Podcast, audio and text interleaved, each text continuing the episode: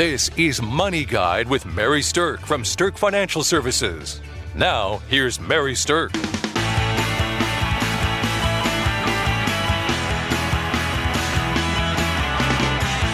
Welcome to Money Guide with Mary Stirk, and this morning we are going to be talking about the 10 most embarrassing money topics. I think this will be kind of a fun show. Today I have with me Julie Chadwick. Hi, Julie. Hi, Mary. Julie is a financial planner with us at Stirk Financial, and we spend a lot of time talking with people about money. And sometimes the conversations that we have with people about money are literally the only conversations that people have about money and it's it's very liberating I think sometimes to actually be able to talk about something that is sort of a taboo topic. Right, and a lot of times people don't like to talk about it, so sometimes right. I'm kind of surprised at things that they do share. yeah, some people are just like eager to open up and talk about it, and some people are very reticent about it. Right.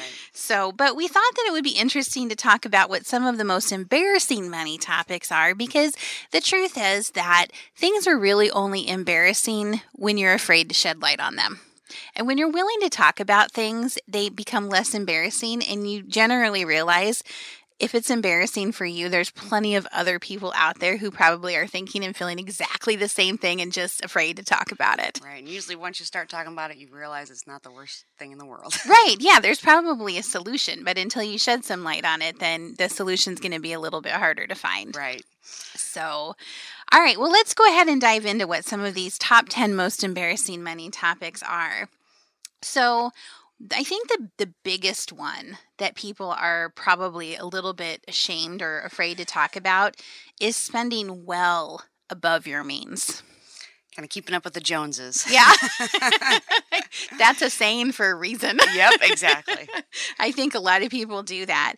And, you know, I think people feel like they should have grown out of this problem or they should have this one figured out and, you know, just people do funny things with money all the time. Sometimes it's trying to impress friends, sometimes it's just trying to make up for something I guess emotionally that you're you're feeling upset about, but when you spend above your means, it definitely catches up with you.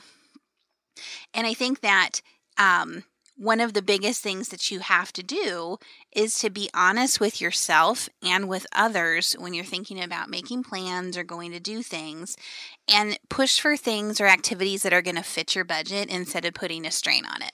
Right. Instead of trying to always be the one that wants to take the bill, you know, when you're, you know, the people that you're at dinner with maybe mm-hmm. you know make twice as much as you you know just feeling that stress level. You need to be comfortable in yourself and not worry about it. Right.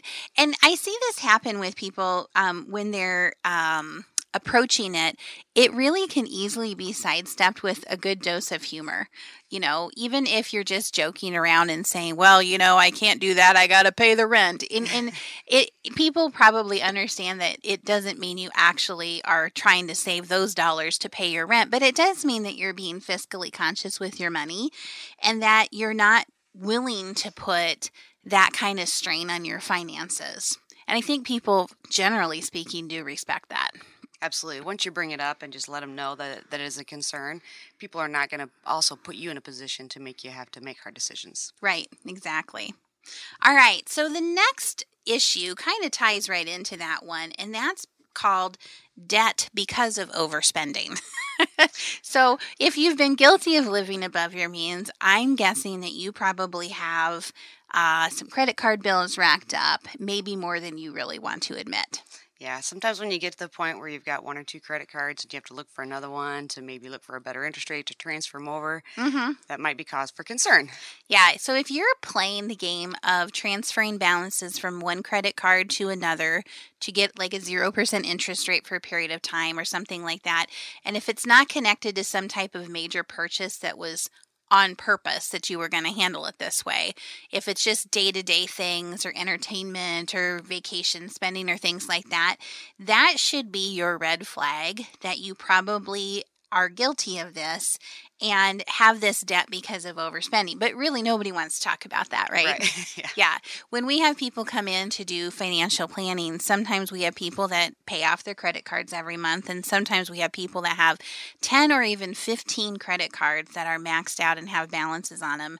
And they're looking at that and saying, should I should I just cash out a bunch of my 401k to pay off this debt? If I could just get back to no debt, then everything would be okay right? And a lot of times that isn't the solution because you might pay that down, but if you unless you change your spending habits, you're just going to rack those bills right back up. Exactly, exactly. And so here's the thing that this is where some of the personal finance apps on your phone can come in really handy. If you really want to start getting a handle on your cash flow and where money's going, there are some really great apps that are out there. In fact, we've done some shows about them in the past. Mm-hmm. They're very helpful. But when you find yourself in that place where you have debt because of overspending, it is an embarrassing place to, to be, and people definitely don't like to talk about it. right. Once you get yourself on track with a good budget, it actually is it's less stressful and you can actually enjoy more. Yes. Now, there is a way out of that, and we call that a debt snowball. Um, that's something that we actually uh, learned the terminology from Dave Ramsey once mm-hmm. upon a time. And the whole idea with a debt snowball is, is really getting honest with yourself about what the debt is that you have and what's the best plan of attack for paying it off. Now, you can create a debt snowball by paying a little bit over minimum payments on different things. You can heap payments on something that has maybe the highest interest rate. Or one of the things that we have found is that even if you don't do it by paying off the highest interest rate first, but you structure your debt snowball so that you have the most wins as fast and as frequent as possible, then people tend to stick with that. And so, what I mean by a win is that when you can actually pay off a debt, like pay off a credit card, clear it, get it to zero. So sometimes that means not just getting rid of the debt that's racked up on the highest uh, interest credit card, but if you can every two or three months literally get one of those credit cards to zero and then snowball that payment over to the next one, the more frequent your wins are, the more likely you are to stay excited about something that's not super fun to do in the first place. Keep you motivated to stay on track. Yep. Exactly. Yeah. All right. Another embarrassing money issue that people are kind of loath to talk about is debt because of bad advice. A lot of times, friends and family can be the number one source of that, unfortunately. I think a lot of people have probably listened to a tip from somebody that is a good friend or a family member, or maybe they've put money in a family business and it didn't work out so well.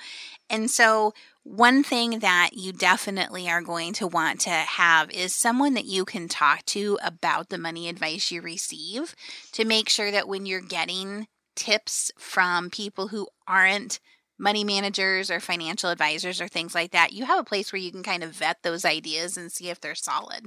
Right. And there might be better oper- solutions to what you're thinking too. Exactly.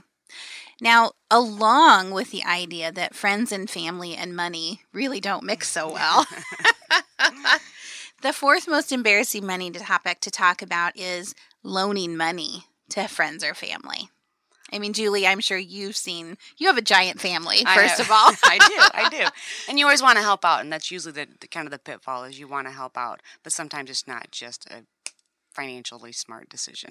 exactly. So, you know, loaning money to someone, like you said, it's usually because you're doing it out of good, altruistic, loving reasons. And I have kind of a theory about loaning money to friends and family. And my theory is I would only give money, I will not loan money. So if I feel compelled by love or generosity to help someone, then I'm going to give it as a gift with no strings attached instead of a loan because it's the expectation of payback and the problems that can be caused when that doesn't happen that really does cause the shift in dynamic between friends and family, and that's what causes the problems. Right. And you also don't want to strap yourself. Sometimes you want to help out, but it might strap yourself by doing so and then thinking that you can set up a loan or a payback system. Right. You're just setting yourself up for failure too.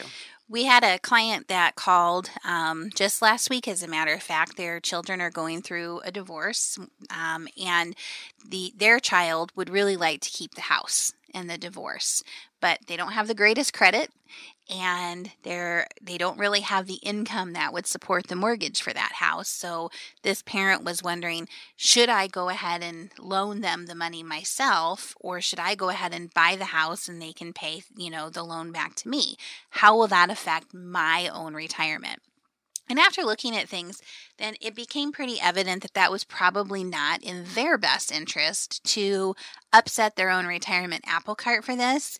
And then as we talked through it further, it became very clear that, you know, if they really don't have the income to support that big of a house once a divorce happens, they're kind of getting set up for failure. Right. Right. And if they're just going to bail them out now, they're probably going to be setting them up for the same situations down the road. Exactly. Sometimes exactly. this is where tough love comes in. yes. So I'm definitely an advocate of helping people and being generous with your money, but I'm an advocate of doing it as a gift rather than a loan so that you don't create these problems that we've all heard about.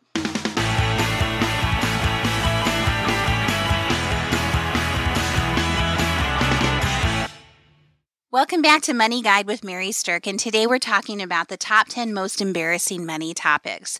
You know, I think it's kind of interesting that understanding all aspects of your financial life is really crucial to being confident about money, but often we're just really too embarrassed to talk about some of these kind of tough, crazy topics. In fact, there was a study done that said 44% of respondents out of a thousand people said that personal finances is the hardest topic to discuss. And guess what it's followed by? Politics. Death. Yeah, oh, you got it. Yeah, oh. politics and death. Those are the two. so we'd rather talk about death Yeah. than personal finances. finances. Yeah.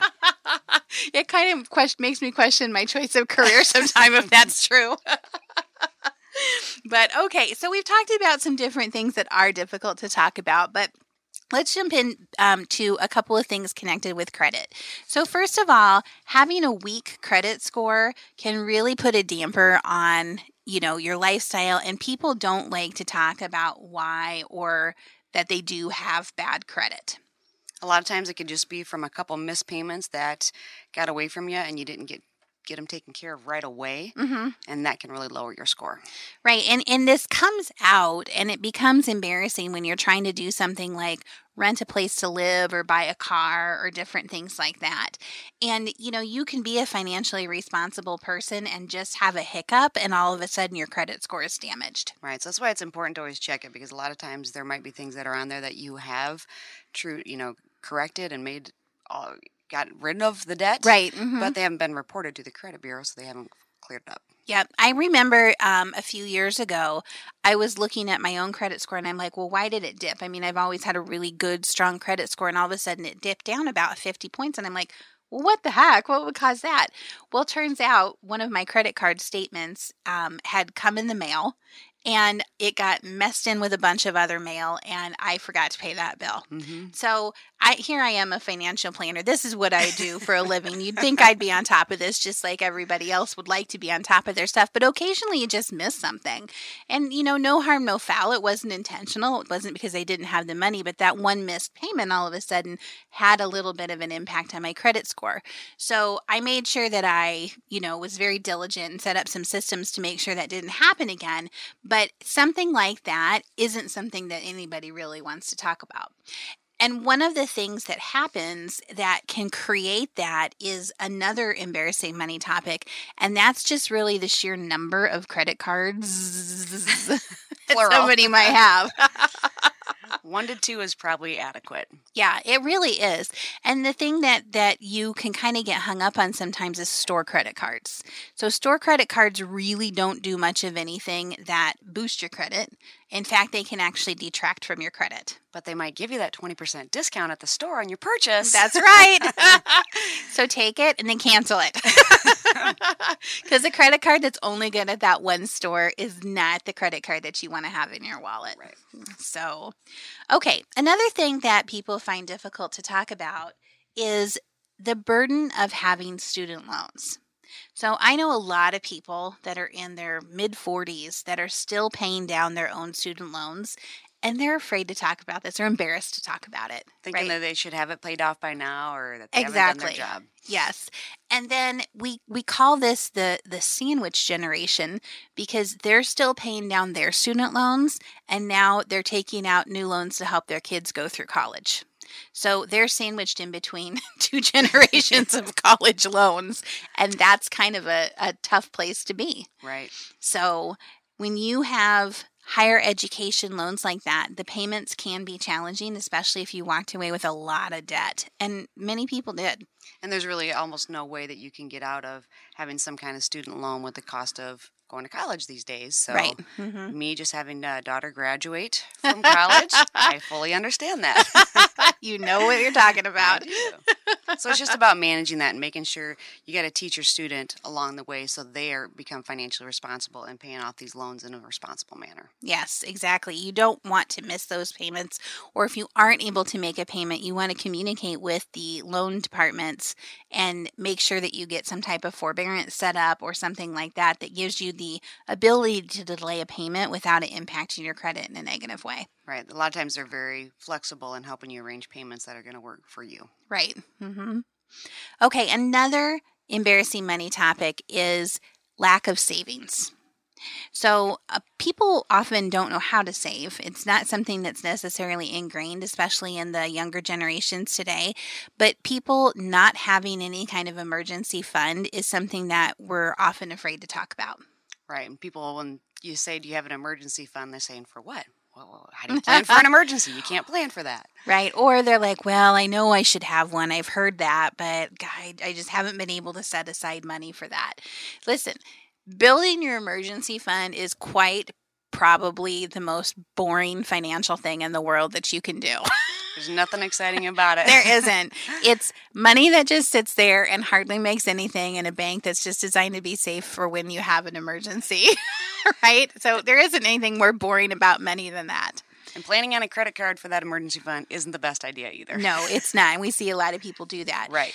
But the key to saving and the key to building that emergency fund really is automation. So having your bank automatically put aside a little bit of your income into a savings account each time you get paid, it really is going to be the most ideal way for you to do that if you're struggling with it. It's setting up good habits and that discipline. And once you, you know, you can start off really small, maybe 1 to 2%. percent mm-hmm. And as you get older, more established, maybe you can increase that. Yep, absolutely. Okay, another embarrassing money topic that people are a little bit loath to talk about is managing their 401k. So people tend to think that they should know how to do this, but they realize that they probably don't or they really don't want to. right. And a lot of times there's not a lot of information coming with them, a lot of education and what funds you should go into or mm-hmm. how you should put your money away into those. Yeah, so picking the funds in your 401k is something that most people don't feel like they're really highly educated about.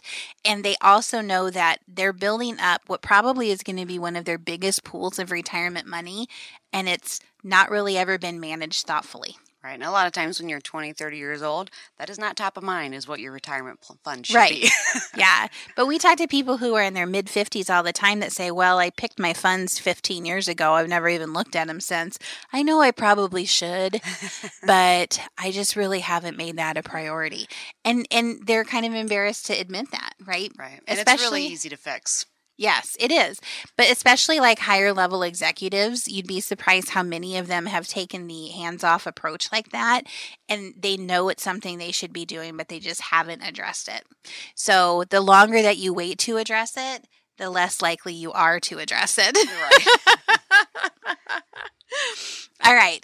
So that brings us then to the Mac Daddy of most embarrassing topics financially that people don't want to talk about and that is talking to your significant other about money in general.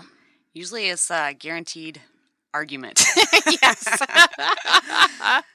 so most people would prefer to talk about anything else other than money with their significant other. And part of the reason is because when you're raised differently, you have different views and values connected to money. And most people don't really even understand their own views, but they think that they're right. Whatever they are, they're pretty sure they're right. And their significant other might not be so right.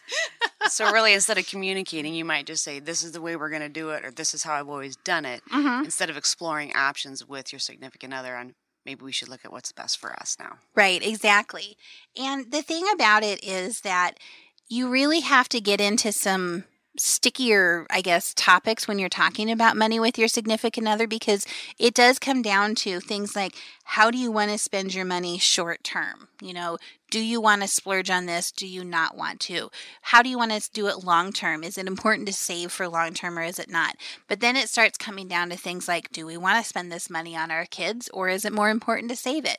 And I'm going to tell you that most people are not on the same page with their significant other when it comes to exactly how to spend money on a day to day basis. Right. And that communication is the key. Also helps out with the successful lifestyle yes, with your does. significant other. It does. So one of the one of the best things that we can suggest is that you actually set up a recurring conversation date, whether it's coffee date, wine date, dinner date, whatever, where you're having money as one of the primary topics of conversation. And you're probably going to be a little squirmy when you first start first, having yeah. these conversations. They're not going to be fun. But the more you open up and talk about how you feel about money and why you think these things about money, the more you shed light on it, the stronger the relationship will be, but also the stronger your own personal financial savvy will be. All right, we hope that you've uh, enjoyed listening to these and that maybe this has prompted you to take a little action with talking about some money topics yourself. And thanks for listening to Money Guide with Mary Stirk. Expressed are not necessarily the opinion of your audio provider and should not be construed directly or indirectly as an offer to buy or sell any securities or services mentioned herein. Investing is subject to risks, including loss of principal invested. Past performance is not a guarantee of future results. No strategy can assure a profit nor protect against loss. Please note that individual situations can vary. Therefore, the information should only be relied upon when coordinated with individual professional advice. Securities and investment advisory services are offered through Woodbury Financial Services Inc., member FINRA, SIPC. Insurance offered through Stirk Financial Services, which is not affiliated with Woodbury Financial. Stirk Financial Services is located at 350 Oak Tree Lane, Suite 150, Dakota Dunes, South Dakota 57049, and can be reached at 605 217 3555.